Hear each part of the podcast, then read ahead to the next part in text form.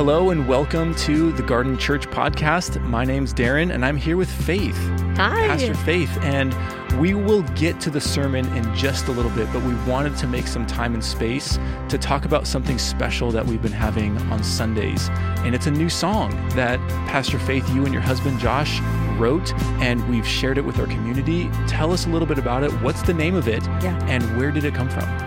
Yeah, so it's called We Need You. Um, and I, I'm going to root this in 1 Corinthians 2 when Paul says, My message and my preaching were not with wise and persuasive words, but with a demonstration of the Spirit's power, so that your faith might not rest on human wisdom, but on God's power. Um, the, the first thing that was written for this song was the beginning of that bridge section that says, We don't need better plans, we don't need clever thoughts, we need your Spirit, oh God. We don't want the wisdom of man. We want we want a display of God's power, which is really what the world needs. They don't need to see a show, or even in the area of worship, they don't need to hear good music. They need to see a display of the power of God. So it came from that heart cry, and then the beginning of the song kind of sets up this space where we invite Holy Spirit. We open our hearts. We clear out all the distractions, the things that get in the way, and then just simply cry out for more of him. And it's this this longing to be a, a space where the spirit would rest mm-hmm. as a community. Yeah i love that. That's such a the heart and core value of garden church. Exactly. Knowing that the spirit is present like he's welcome to the party and we get to celebrate. And i so appreciate the beauty and creativity that you've been cultivating, not only with worship, but just something that we can invite the rest of our community into. And, and it's so cool when, when uh, in the recording of this song, it's the first time that we shared it, and it's like people have been singing it for weeks. Yeah. and it was just such a cool thing to experience. And so we're so happy for those of you that have experienced that with us on a Sunday morning, and we want to see just more original songs being birthed from this place um, that you're talking about, just being saturated in the Holy Spirit. So we are welcoming you to stick around after the sermon where you can hear a live recording of the song We Need You, and I hope it blesses your heart.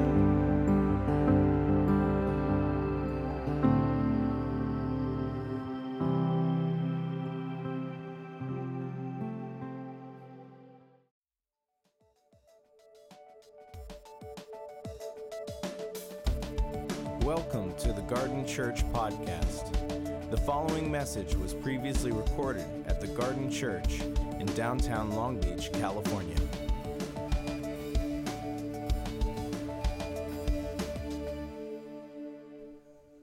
We are uh, a week removed from Resurrection Sunday, and uh, already things are starting to get back to normal, right? Uh, that's kind of what happens, isn't it? Uh, the world changes and then it drifts back into same old, same old in some ways. That's why I love this story that we'll spend some time uh, with this morning. Uh, have you ever um, had something huge happen and you just miss it?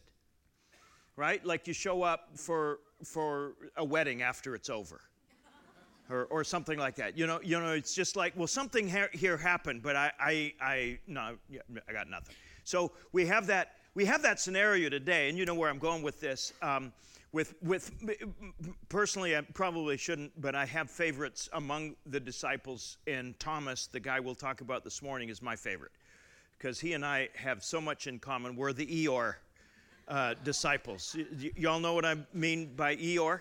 So, so Thomas only shows up three times in, in the Gospel of John, and every time he does exactly what I would do if I were him. So he's, he's my guy. Uh, the first time is centered around the story of the resurrection of Lazarus, uh, which um, you'll, you'll recall, John chapter 11 is a turning point in the ministry of Jesus. But at, at the time when the story starts to unfold, Jesus and his disciples have been chased out of Judea by the hostility of the Jewish leaders and have uh, decided to go on to the, the, the, the, far side of the Jordan River where they're outside of the jurisdiction of the Jewish leaders uh, centered in Jerusalem. So, so Jesus and the disciples are there, uh, and word comes uh, that Lazarus, one of Jesus' best friends, is sick to the point of death. And you, you, can, you can feel the tension rise in, in the disciples because you, you know, they know Jesus enough to know that if anybody, if he's going to go and move, and there's a little bit of excitement, we may get to see another miracle, but at the same time, we might die. I, miracle, die. Miracle, die. Oh, and so they're kind of relieved when Jesus doesn't do anything. He stays there for a couple of days. At least this is my, my, my, my imagination. And then after a couple of days, when Lazarus is good and dead, he decides that he's going to go to Bethany where, where Lazarus uh, uh, was now buried. And it's like, Jesus, what do you, you could have done some good when, when, when, but now, I mean, what's the point? Putting ourselves in the crosshairs of these guys who are antagonistic to us. This is not going to turn out well. And the other guys are just kind of arguing, and Jesus makes, his, makes it clear that he's going with, with or without him. And Thomas is the guy that says, well, we might as well just go and die with him. That's Thomas. That's that guy, right? And, and so, so they, they go, and you, you, you know the story. Second time we hear uh, of Thomas uh, is just a few chapters before where we are uh, tonight, uh, uh, today rather, a, a, week and, a, ha- week and a, a day or so ago on a Thursday night. They are in the upper room.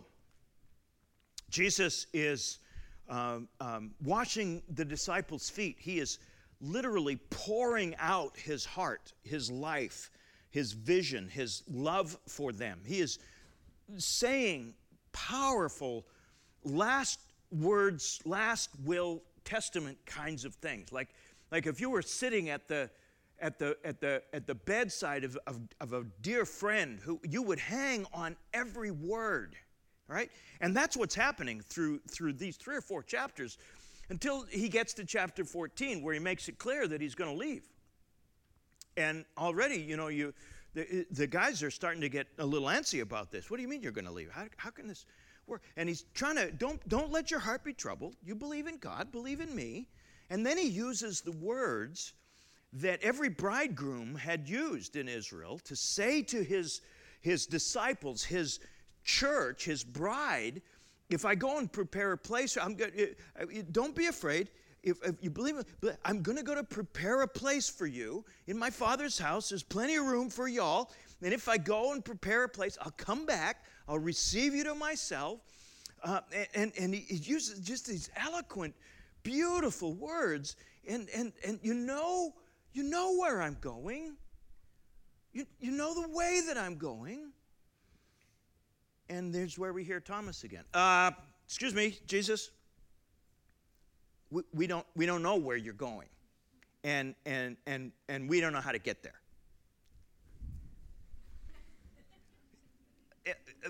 He's that guy. He's that guy, right? I don't know if any of you, I, I, I teach primarily for a living, and, and I got, I've got a guy like that in every one of my classes. You know, if you're if you've if you've been in college, you've been, you know that there's that guy, right? The, and every once in a while, it doesn't happen often, but every once in a while, I'm starting, I'm really kind of in the groove. You know what I mean? If you've been a teacher, you know what I'm talking. You're in the groove and you're just kind of feeling the flow and, and, and the spirit is oh, just wonderful, wonderful words of life just flowing, right? And then there's a guy. Uh, will, will this be on the exam? Just He's Thomas is that guy. He's the guy right in the middle of this wonderful, yeah, we don't know where you're going. It's because Thomas asked that question that we now know that Jesus is the way, the truth, and the life. Oh, thanks, Thomas. You asked exactly the right question that we needed the answer to, but too afraid to ask. He's that guy. So here we are, number three. And I don't know if he's out on a bagel run or, or he's scoping out Jerusalem. I, we, don't, we, we don't know.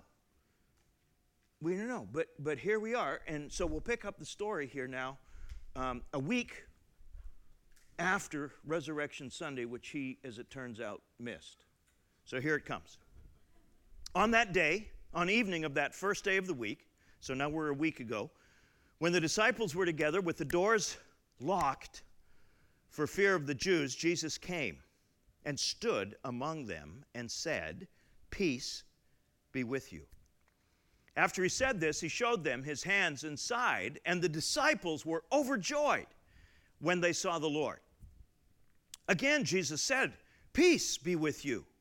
As the Father has sent me, I am sending you. And with that, he breathed on them and said, Receive the Holy Spirit. If you forgive anyone his sins, they are forgiven. If you do not forgive them, they are not forgiven.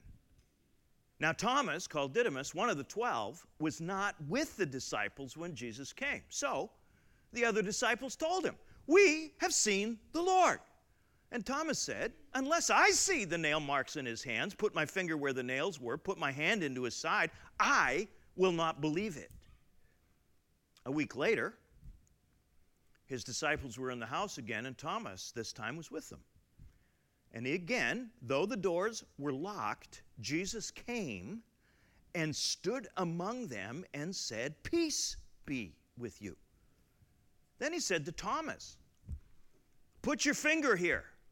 See my hands? Reach out your hand. Put it into my side. Stop doubting and believe. And Thomas said to him, My Lord and my God. Then Jesus told him, Because you have seen me, you have believed. Blessed are those who have not seen and yet have believed. Um, I think you probably know that, oops, sorry about that. Um, there's a lot here that we can't talk about. Uh, it's just too, too, too much. Uh, but I want to talk through bits and pieces of this uh, as, as, as we go.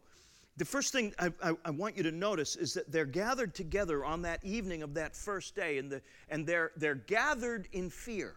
They're gathered in fear.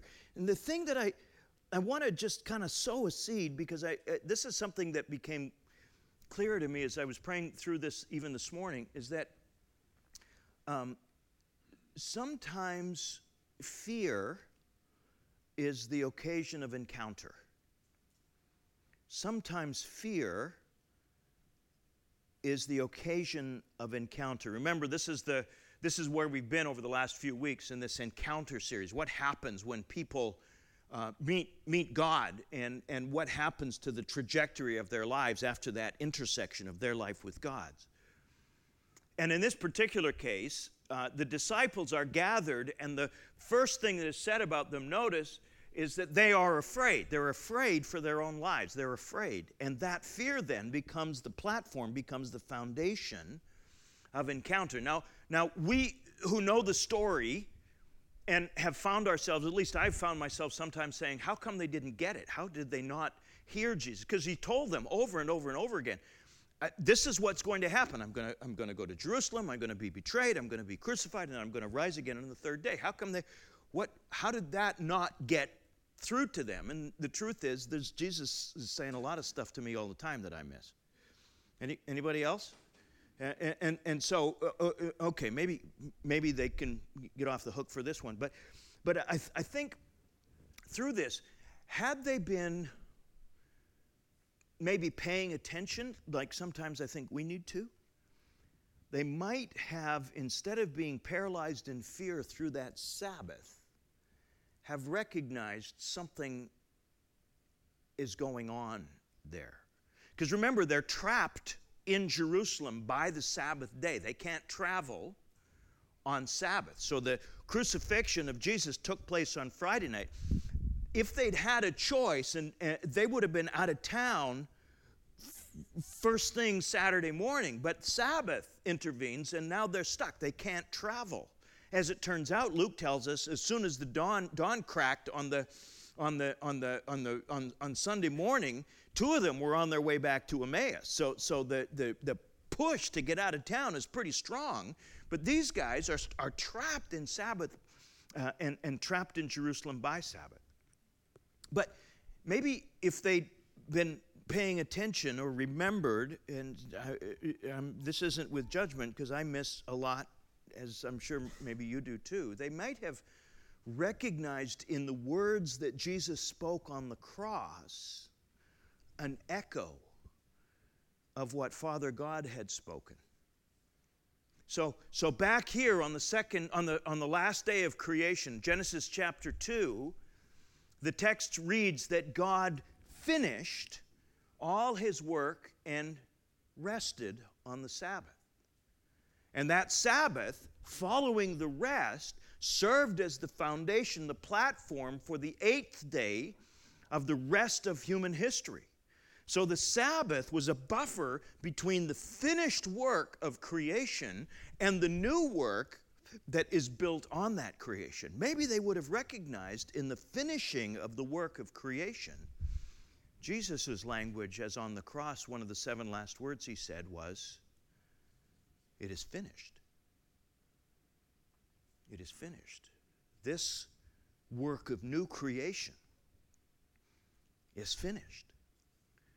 And so instead of Sabbath being what it was, a place of fear, perhaps it might have become an incubation for the new. But they, like us, perhaps weren't paying attention or hadn't made the connection or didn't know how to get from death to life through the place of stillness. So here they were, gathered in this upper room, this familiar place of meeting. The first day of the week, the doors locked because they were afraid. The one thing I want to underline is that for those of you who may be struggling with this kind of fear right now, it's important that you still show up. Because the, the, the, the, the, the temptation, isn't it, with fear, is to run. And here these guys, they're afraid, but they still show up. Can you imagine the courage required to continue to assemble, even though they're afraid, to stay in the game, as it were, even though they weren't sure if there was any more game left to stay in? So that's the one word that I want to just underline. If, for those of you who are dealing with fear of one kind or another, the, the, the way forward may involve just showing up and being present in the dark the fear and the chaos and the confusion of that Saturday might well give way to the revelation, to that window of opening that fear opens up for us. I'm really convinced that fear is often the place of encounter with Christ if we don't run. So when Jesus comes, does come, doors, windows being locked, he appears to them. He is present in the room. Notice what he says he says, Peace be to you. And you recognize this probably as the typical Jewish greeting of shalom. Shalom is, is a word that is, is um, uh, about wholeness, about completion. He is, he is, he is uh, in a way, literally saying, it'll be okay.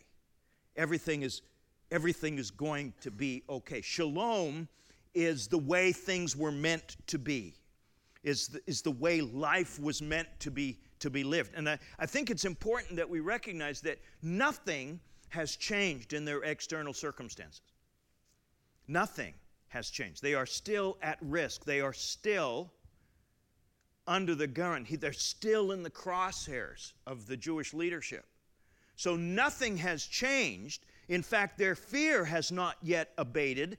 All they hear is, it'll be okay. What makes it okay in the place of fear, even though nothing external has changed, is the real presence of Jesus. When He is with you in the place of fear, in the place of confusion and chaos, not only it, but you will be okay. Now, please notice, you might die. right? Now, had you been paying attention, you would have noticed that that's not a problem anymore. Death is not the worst thing that can happen to you. He who is the resurrection and the life comes to us in the middle of our most crippling fear and says, Shalom. It'll be okay. You'll be okay. And their response, as you might imagine, is to rejoice when they saw him after he showed his. I'm sorry, Darren, back up one more. I forgot I needed to say one more thing here. You'll notice he shows them his hands and side. This is really important. John's gospel, as you know, uh, or maybe don't, but will within minutes, um, was written at the tail end of the first century, 95 to 100 or so uh, AD. And other than the other three gospels that were written about 25, 30 years earlier, uh, at the end of the first century, there was already beginning to bubble up um, what would, within the next 50 to 100 years, become known as Gnosticism.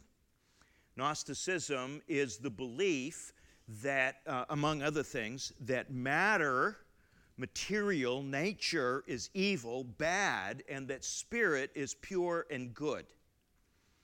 Uh, and, and, and, and while I say it that quickly, uh, you may not make the connection, so let me underline what John saw coming. Paul also saw it, but John particularly saw this beginning to bubble up. If nature, if matter, if the material world is evil, then we don't have the incarnation anymore. Because here, the Word, the Spirit, became flesh and dwelt among us. If, if, if matter, if flesh is evil, that can't have happened. And John recognizes that the Christian doctrine of incarnation is at risk here with this incipient, this beginning, this Gnosticism in seed form. So he pushes back against it.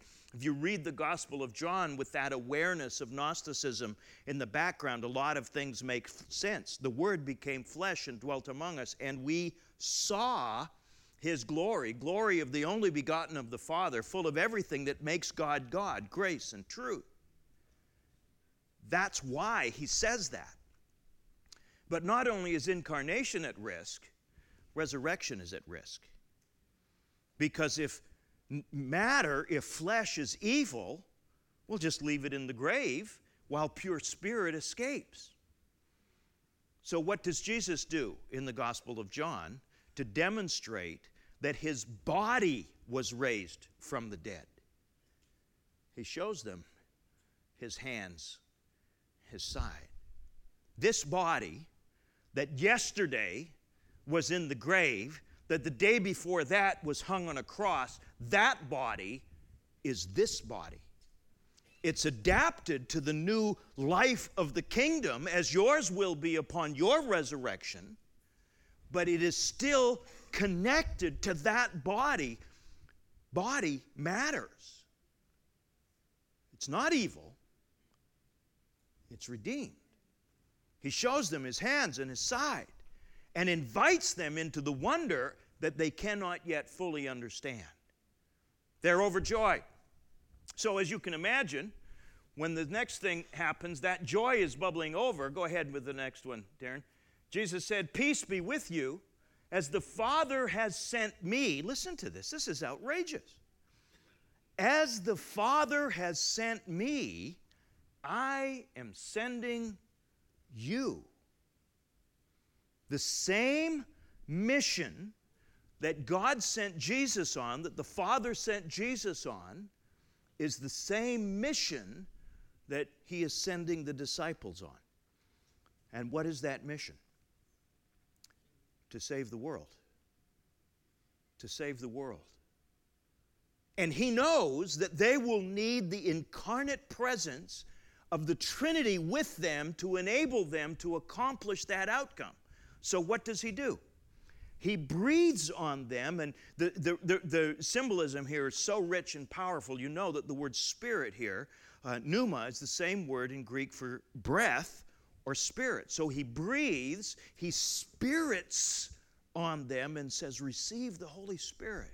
Why? Because that same spirit that enabled Jesus in his mission is the same spirit that will enable the church, the disciples, in their mission, that will enable you in your mission. You need the Holy Spirit in the same way that Jesus needed the Holy Spirit to accomplish the mission that the Father sent him on to accomplish the mission that Jesus sends you on. And it gets even more outrageous than that. Look at what he says receive the Holy Spirit if you forgive anyone, if you forgive anyone their sins, they are forgiven.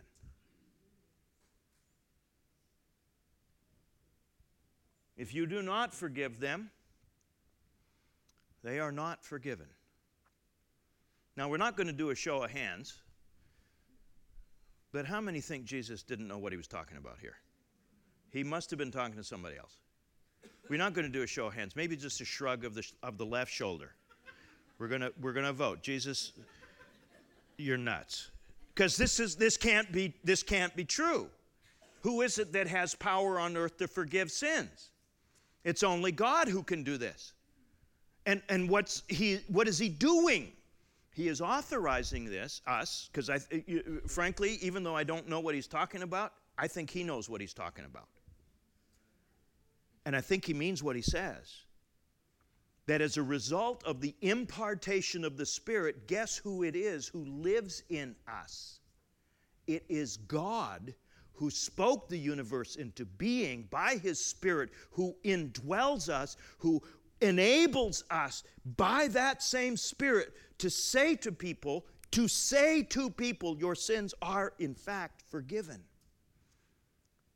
To forgive people their sins. The God who is in us not in some kind of a pantheistic God is in everything kind of kind of a dynamic, but the personal work of the Holy Spirit enables us to become the kinds of people who can be trusted with this outrageous message that the Father of the universe is not angry, that He is forgiving, that there is a place for all of His children at the table. Get home in time for dinner. And this is the mission that Jesus was sent on. It's the mission that we are sent on. It is the Spirit who empowers us in this. It is the Spirit who trains us in this. How many of y'all know you need some training in this? Because, frankly, this is not my strong suit. It might be yours, but there's some people I don't want to forgive. There's some people that I think need to fry. It's not a long list. Well, actually, it's getting longer, but but you know how it is. Anybody else on that same thing? There's some there's some people that I want. All you got to do is watch watch the news feed. I want people who slaughter 170 of my brothers and sisters in Kenya. I want them to pay for that. Uh, right? Apparently I'm not quite ready to stand in the mission of Jesus, who hanging on the cross said about those perpetrators, Father, forgive them. That's outrageous. Can I trust you with that message? He's saying. You're going to need the Holy Spirit to get there. So I'm giving you the Spirit. But this, you got to know, this is the end game. This is where this is going. I want you to become the kinds of people that I can trust to fulfill this mission. Revenge, you don't need any training in that at all. Forgiveness, that'll take a week or two. Right? Or more. He wants to invite us into this and empower us and then train us in forgiveness so that we can be trusted to be his ambassadors, not of the judgment of other people's sins, but of the forgiveness of other people's sins. I don't want to become an expert in other people's sins. So he invites us into this. I'm pretty sure that the disciples had not much of a clue what he meant. But I'm guessing as the story unfolds, it becomes clearer and clearer. So they're overjoyed. But Thomas, one of the twelve, was not with the disciples when Jesus came. I, I just love this. It's one of my frustrations, though. I, I, I wish the Holy Spirit would have thought to tell us, because He's the one who inspired all this stuff, right? I wish He would have thought to tell us what Thomas had better to do than, than witness the resurrection. I mean, and, I, and I'm thinking, probably Thomas, being the practical Eeyore realist that he was, was out scoping out the landscape. Maybe he was on a bagel run. Remember, leftovers from Thursday would have been gone by now. And so here, maybe he's out on a bagel run. Maybe he's, he's, he's, he's, he's checking out the opposition, trying to scope out the best way out of town. We don't know. All we know is that he is not there. When the risen Christ appears to the disciples. So they, they tell him, We've seen the Lord. We've seen the Lord. And I love Thomas's response. What have you guys been smoking? What are you talking about? You've seen the Lord. What? You, uh, well, look here. Here, go on. Next, next slide. Unless I see the nail marks in his hands, unless I put my finger where the nails were, unless I put my hand into his side, I will not believe it. I love Thomas. How, anybody uh, with him? This is like, are you kidding me? This can't happen. There's no place in my brain to file what you're telling me as being true. And he is not cowed by an 11 to 1 majority. He has taken them all on. They have been all wrong before. Thomas is not going to be dragged down the drain of their delusion in this moment. And there's the second point that I wanted to make in this. Please notice that doubt is often the back door to revelation. Doubt is often the back door to revelation, which is why Jesus is never bothered by our doubts. Just bring them. Just bring them. Now, you got to show up.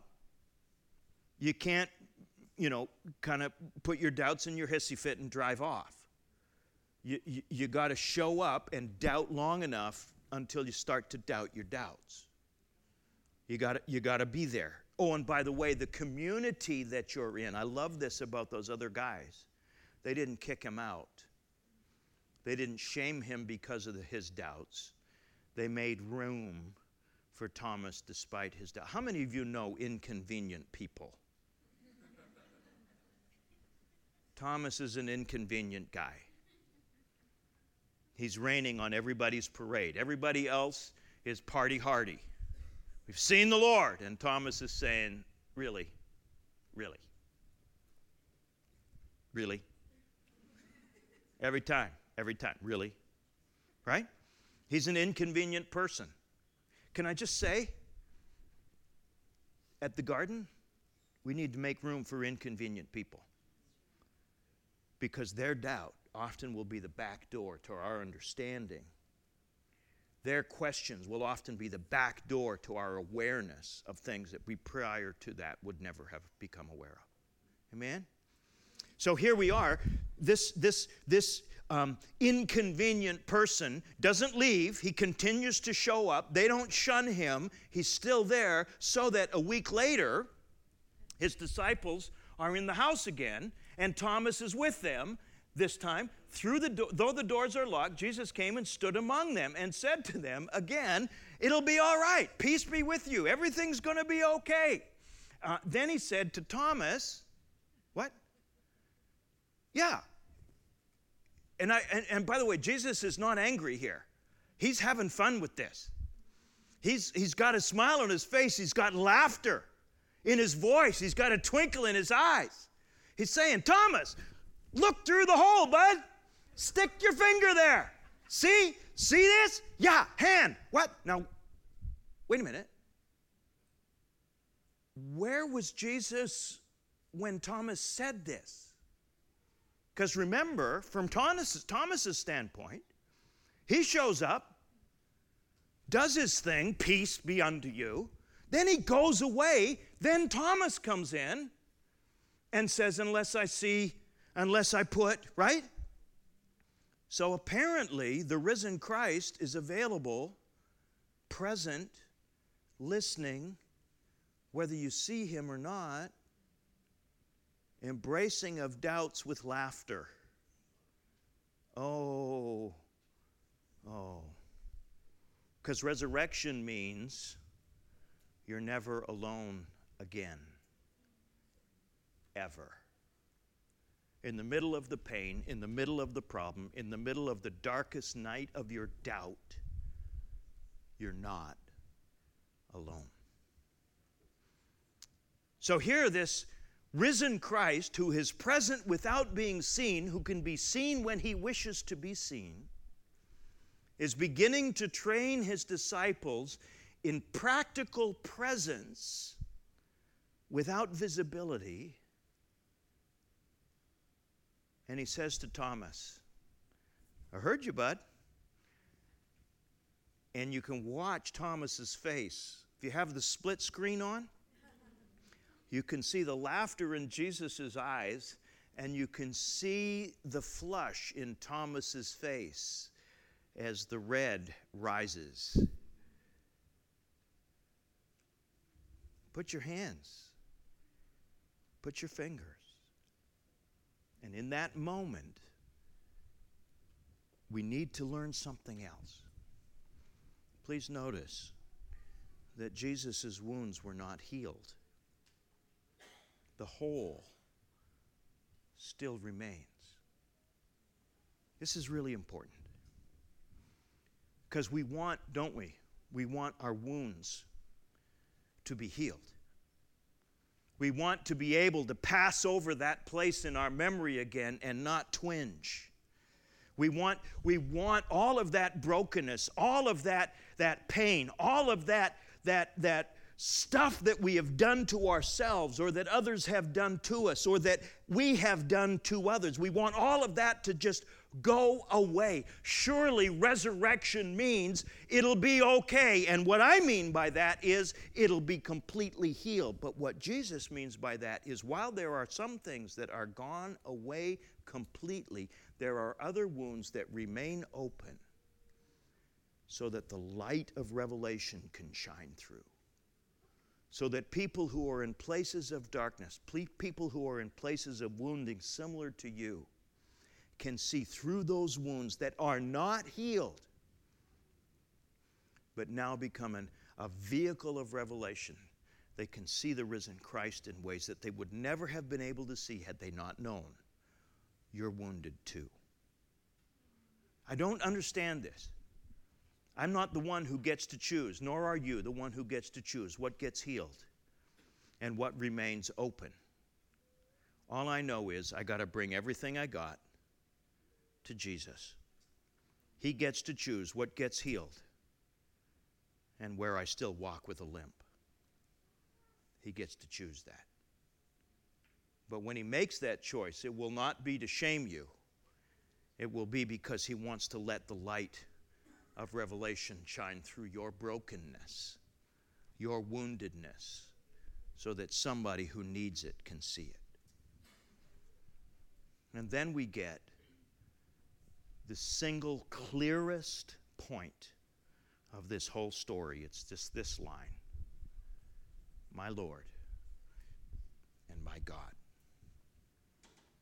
Nobody else has said that in the Gospel of John. Thomas, through the back door of his doubt, has come to an awareness that standing before him is not just Mary's son, the little boy from the carpenter shop but in fact, God. How do we put this all together? Well, I don't know.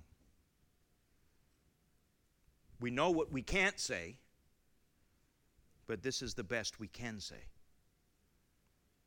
Because here's the deal there will come understanding of things of this nature only as you bring your doubts and keep walking. Only as you persist in following Jesus as his disciple. Awareness will come, revelation will come, understanding will come as you move, not as you sit waiting for it. As you follow in obedience, clarity will come as you obey into tomorrow, understanding will come on things that are critical for you to understand. They won't come by getting here to church on Sunday, they will come through service on Tuesday morning at 10 o'clock. Does that make sense? There are things that you will understand about the way and work of God through following Him, through obedience, that will never become clear if you make it a condition of following, if you make it a condition of obedience. It's on the way that revelation, that understanding will come. Does that make sense? So here we are invited. Here we are invited. then Jesus finishes us off with this statement. Literally finishes us off with this statement. Because you have seen me, you have believed. We often think that he's saying this to Thomas. He is, but who's overhearing? All the rest of us in the room who believe why? Because they saw. And he is assuming here that Thomas now will get the message in a way that the other 10 have. What did he do a week ago? He breathed on them, received the Holy Spirit, then that resurrection turned into mission. And what did they do with that new mission? Nothing. They sat around. We're sent on mission. Let's just wait in Jerusalem for another week or so.